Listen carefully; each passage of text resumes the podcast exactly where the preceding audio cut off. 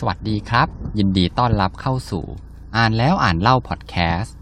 พอดแคสต์ที่จะหยิบเอาเรื่องราวจากหนังสืออันหลากหลาย มาให้กับคุณ นี่ก็จะเป็นตอนที่สองนะครับของหนังสือโคตรเฉลียคัมภีร์แห่งการเอาตัวรอด ที่ไม่ได้จะมาสอนให้คุณนั้นไปเลียแข้งเลียขา แต่ให้คุณรู้ทัน และแนะแนวทางของการวางตัวอย่างถูกต้องครับ ก็เหมือนเดิมนะครับ ผมจะเลือกเอาบทที่ชอบเนี่ยมาแชร์ให้ฟังกัน บทแรกครับ เริ่มที่เรื่องจากสามก๊ก ในช่วงที่โจโฉเนี่ยกำลังจะตีเมืองแห่เฟือ ที่กวนอูเนี่ยเป็นผู้ป้องกันเมืองอยู่ โดยที่ในขณะนั้นกวนอูเนี่ยมีกำลังทหารน้อยกว่าโจโฉเนี่ยมากมายเลย แล้วก็ขณะเดียวกันก็ขาดการติดต่อกับเล่าปี่แล้วก็เตียวหุยไม่รู้ว่าทั้งสองเนี่ยเป็นตายร้ายดียังไง อีกทั้งนอกเหนือไปจากนั้นเนี่ย กวนอู ยังมีครอบครัวของเล่าปี่ที่อยู่ในเมืองด้วยที่ตัวเขาเนี่ยจะต้องเป็นคนดูแลรับผิดชอบ ในส่วนของโจโฉ โจโฉเองอยากได้กวนอูมาเป็นลูกน้องมาก จึงได้ใช้ให้เตียวเลี้ยว ขุนพลของโจโฉที่มีความรู้จักกันเป็นการส่วนตัวกับกวนอูเนี่ยมาเกลี้ยกล่อมให้กวนอูเนี่ยยอมจำนนต่อโจโฉ เตียวเลี้ยวเมื่อได้รับภารกิจนี้มา ก็ได้ไปพบกับกวนอู แล้วก็พูดว่า ตัวท่านเนี่ยตอนนี้มีโทษถึงสามประการ ข้อหนึ่งท่านท่านในที่นี้ก็คือกวนอูนะครับ ท่านเนี่ยเคยสาบานเอาไว้ว่า ทั้งสามพี่น้อง จะตายด้วยกัน จะตายพร้อมกัน ถ้าท่านไม่ยอมจำนน แล้วยกทัพลงไป แล้วเกิดพลาดท่า ท่านตายไปก่อน ท่านก็จะเป็นคนที่ผิดคำสาบานคำสาบานอันนี้ครับ ก็อ้างอิงไปถึงคำสาบานณสวนท้อนะครับ ก็คือ เล่าปี่กวนอูเตียวหุยเนี่ยสาบานเป็นพี่น้องกัน แล้วก็สาบานเอาไว้ด้วยว่า ถึงแม้จะไม่ได้เกิดวันเดือนปีเดียวกัน แต่ก็จะขอตายในวันเดือนปีเดียวกันนะครับอันเนี้ยเตียวเลี้ยวก็เลยเอามาอ้างอิงนะครับ ประการที่สองก็คือเล่าปี่ได้มอบครอบครัวไว้ให้กับท่าน ถ้าท่านตายไป ภรรยาทั้งสองของเล่าปี่ใครจะดูแล ประการที่สามประการสุดท้ายก็คือ ตัวท่านเนี่ยเป็นผู้ที่มีฝีมือเก่งกล้า ใยไม่รักษาชีวิตเอาไว้รอเล่าปี เพื่อช่วยกันทำนุบำรุงแผ่นดิน กวนอู เมื่อได้ฟังคำของเตียวเลี้ยวแล้วเนี่ยก็รู้สึกเห็นด้วย เตียวเลี้ยวยังแนะนำต่ออีกว่า ให้กวนอู ยอมจำนนไปอยู่กับโจโฉก่อน การทำแบบนี้จะมีประโยชน์อีก 3 ประการก็คือ 1. ในระหว่างนั้นเนี่ยจะได้ปฏิบัติพี่สะพายทั้งสองไม่ให้มีพยันตราย 2. ได้รักษาคำสาบานที่ให้ไว้กับเล่าปีแล้วก็เตียวหุย 3. จะได้ทำนุบำรุง พระเจ้าเฮียนเต้ฮ่องเต้นับองค์ปัจจุบันเนี่ยให้ครองบัลลังก์สืบไป เตียวเลี้ยวเนี่ยนับว่าเป็นนักการทูตชั้นยอด นักเจรจาชั้นเยี่ยม เพราะว่ารู้จักจุดอ่อนของอีกฝ่ายเป็นอย่างดี หลังจากนั้นกวนอูจึงได้พูดวาจาอมตะเอาไว้ว่า ข้าขอเป็นข้าพระเจ้าเฮียนเต้ แต่ไม่ยอมเป็นข้าของโจโฉ ก็คือในตอนนั้นเนี่ยครับ แผ่นดินเนี่ยนับได้ว่าเป็นของพระเจ้าเฮียนเต้ ไม่ใช่ของโจโฉแต่ว่าโจโฉเนี่ยก็คือมีอำนาจในวังเนี่ยใหญ่มากเป็นรองแค่ฮ่องเต้แค่คนเดียว การที่กวนอู สวามิภักดิ์กับโจโฉเนี่ยก็ถือได้ว่าเป็นการยอมเป็นข้าของพระเจ้าเฮียนเต้นะฮะวิธีนี้เนี่ยเป็นข้ออ้างของกวนอูนะครับที่ทำให้ลงจากเวทีได้อย่างสง่างาม แต่จริง ๆ แล้วที่น่าศึกษาที่ชุดที่สุดนะครับ ก็คือวิธีการของโจโฉครับ โจโฉเนี่ยเลือกที่จะไม่ล้มล้างราชวงศ์ฮั่นแล้วก็ตั้งตนเองเป็นฮ่องเต้ นั่นก็เพราะว่าถ้าเกิดว่าโจโฉตั้งตัวเองเป็นฮ่องเต้เนี่ยจะได้ชื่อว่าเป็นกบฏ ทีนี้หัวเมืองต่างๆเนี่ยที่มีขุนพลที่มีฝีมือเนี่ยครับก็จะมีข้ออ้างที่จะมาบุกชิงแผ่นดิน แล้วก็บ้านเมืองเนี่ยก็จะปั่นป่วนวุ่นวายมาก แต่การที่โจโฉเลือกวิธีการที่ ตัวเขาเองเนี่ยมีอำนาจมากอยู่แล้ว แทบจะเทียบเท่าฮ่องเต้นะครับ ก็ไม่จำเป็นที่จะต้องไปแสวงหาชื่อตำแหน่งว่าตัวเองเป็นฮ่องเต้ ตัวเองเนี่ยมีอำนาจล้นมืออยู่แล้วนะครับ เคล็ดวิชาชเลียร์เนี่ยได้สอนเอาไว้ว่า ข้อหนึ่งจะต้องให้ชนะทั้งสองฝ่ายก็คือ win-win solution นะครับในสมัยปัจจุบัน ข้อ 2 ให้เปิดโอกาสให้ผู้อื่นเนี่ยมีข้ออ้างในการลงเวทีได้อย่างสวยงาม อย่าไปปิด ทางออกทั้งหมดนะครับ 3. ยอมอดทนในเรื่องเล็กน้อย อย่างเช่น พวกชื่อเสียงนะครับ สุดท้ายจะเป็นฝ่ายที่ได้ชัยชนะอย่างงดงาม เหมือนอย่างที่โจโฉนะครับ บทถัดมาครับที่น่าสนใจชื่อว่า ปรัชญาของที่สองครับ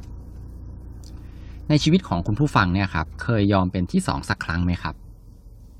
แน่นอนว่ามนุษย์เราเนี่ยอยากจะชนะ อยากจะเป็นที่หนึ่งอันนี้เป็นนิสัยปกติของมนุษย์ทุกคน แต่ว่าสังคมของการอยู่รวมกันเป็นฝูงเนี่ยของสัตว์ต่างๆเนี่ยครับจำเป็นจะต้องมีจ่าฝูงถึงจะอยู่รอดได้ ต้องมีผู้นำแต่การเกิดขึ้นของผู้นำนะครับ โดยเฉพาะในคนเนี่ยแน่นอนว่าจะขึ้นมาเองเนี่ยไม่ได้ จะต้องมีผู้ที่ให้การสนับสนุนนะครับ อันนี้ขาดไม่ได้เลย ก็ขอวกกลับมาในเรื่องของสามก๊กอีกรอบหนึ่งนะครับ ถ้าหากว่ากวนอูแล้วก็เตียวหุย ไม่สาบานเป็นพี่น้องกัน โดยที่เตียวหุยเนี่ยได้ยอมยกให้กวนอูเนี่ยเป็นพี่ ทั้งๆทที่เพลงยุทธแล้วก็ฝีมือการลบเนี่ย แทบจะไม่ได้ด้อยไปกว่ากันเลย การที่เตียวหุยยอมเป็นน้อง จึงทำให้ไม่เกิดความขัดแย้งกันระหว่างกวนอูแล้วก็เตียวหุยนะครับทำให้ร่วมมือกันเป็นอย่างดี แล้วก็มีความสามัคคีกันครับ แล้วจูล่งล่ะครับ จูล่งเนี่ยก็เป็นขุนพลเอกอีกคนนึงเลยของเล่าปีนะครับ แน่นอนว่าจูล่งเนี่ย ฝีมือ ก็ไม่ได้ด้อยไปกว่ากวนอูหรือว่าเตียวหุยเลย แต่ว่าตัวจูล่งเนี่ยถูกจัดอยู่ในอันดับท้ายๆเลยของห้าฐานเสือของก๊กเล่าปีนะครับการที่จูล่งยอมถอยมาเป็นอันดับท้ายๆเนี่ยครับทำให้ทั้งสามคนเนี้ยมีความสัมพันธ์ที่ดีต่อกันนะฮะการที่เราเนี่ยต้องการจะเป็นที่หนึ่งแน่นอนว่าจะต้องเกิดการต่อสู้อย่างดุเดือด แล้วสุดท้ายอาจจะเกิดการบาดเจ็บกันทั้งสองฝ่าย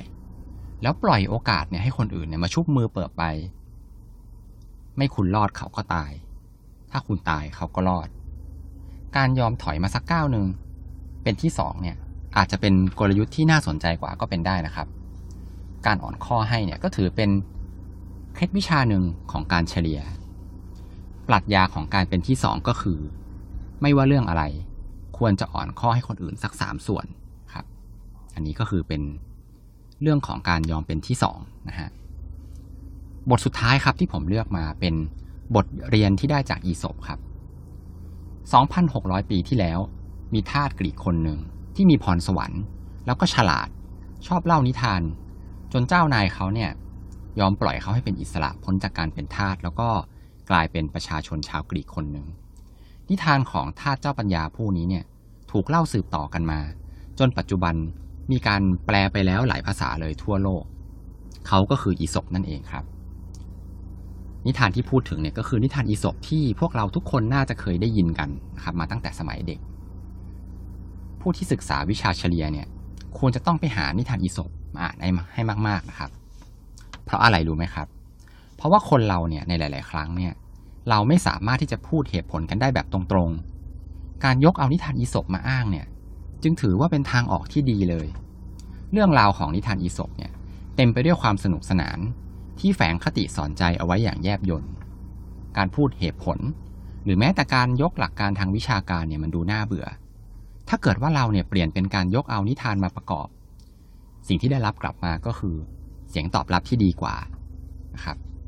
จะขอยกตัวอย่างนิทานให้ฟังเรื่องหนึ่งครับ นิทานเรื่องนี้ชื่อว่าลากับล่อมีลากับล่อ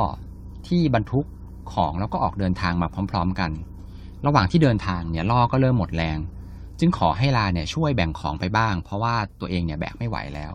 แต่ว่าลาเนี่ยไม่ยอมช่วย ไม่นานนัก ล่อก็เหนื่อยมาก เหนื่อยจนขาดใจตายไป ทีนี้เจ้าของนะครับ ก็ได้ย้ายของจากล่อเนี่ยมาไว้บนหลังลาเนี่ยจนหมด เท่านั้นยังไม่พอ ยังถนกถลกหนังของล่อที่ตายแล้วเนี่ย เอามาให้ลาเนี่ยแบกอีก ลาณเวลานั้น ถึงแม้จะนึกเสียใจที่ไม่ยอมช่วยเพื่อนตั้งแต่แรก แต่ก็สายไปเสียแล้วนะครับ อันนี้ก็เป็นนิทานตัวอย่างอันหนึ่งที่เราเนี่ยน่าจะสามารถเอามาประยุกต์ใช้นะครับ กับชีวิตประจำวันได้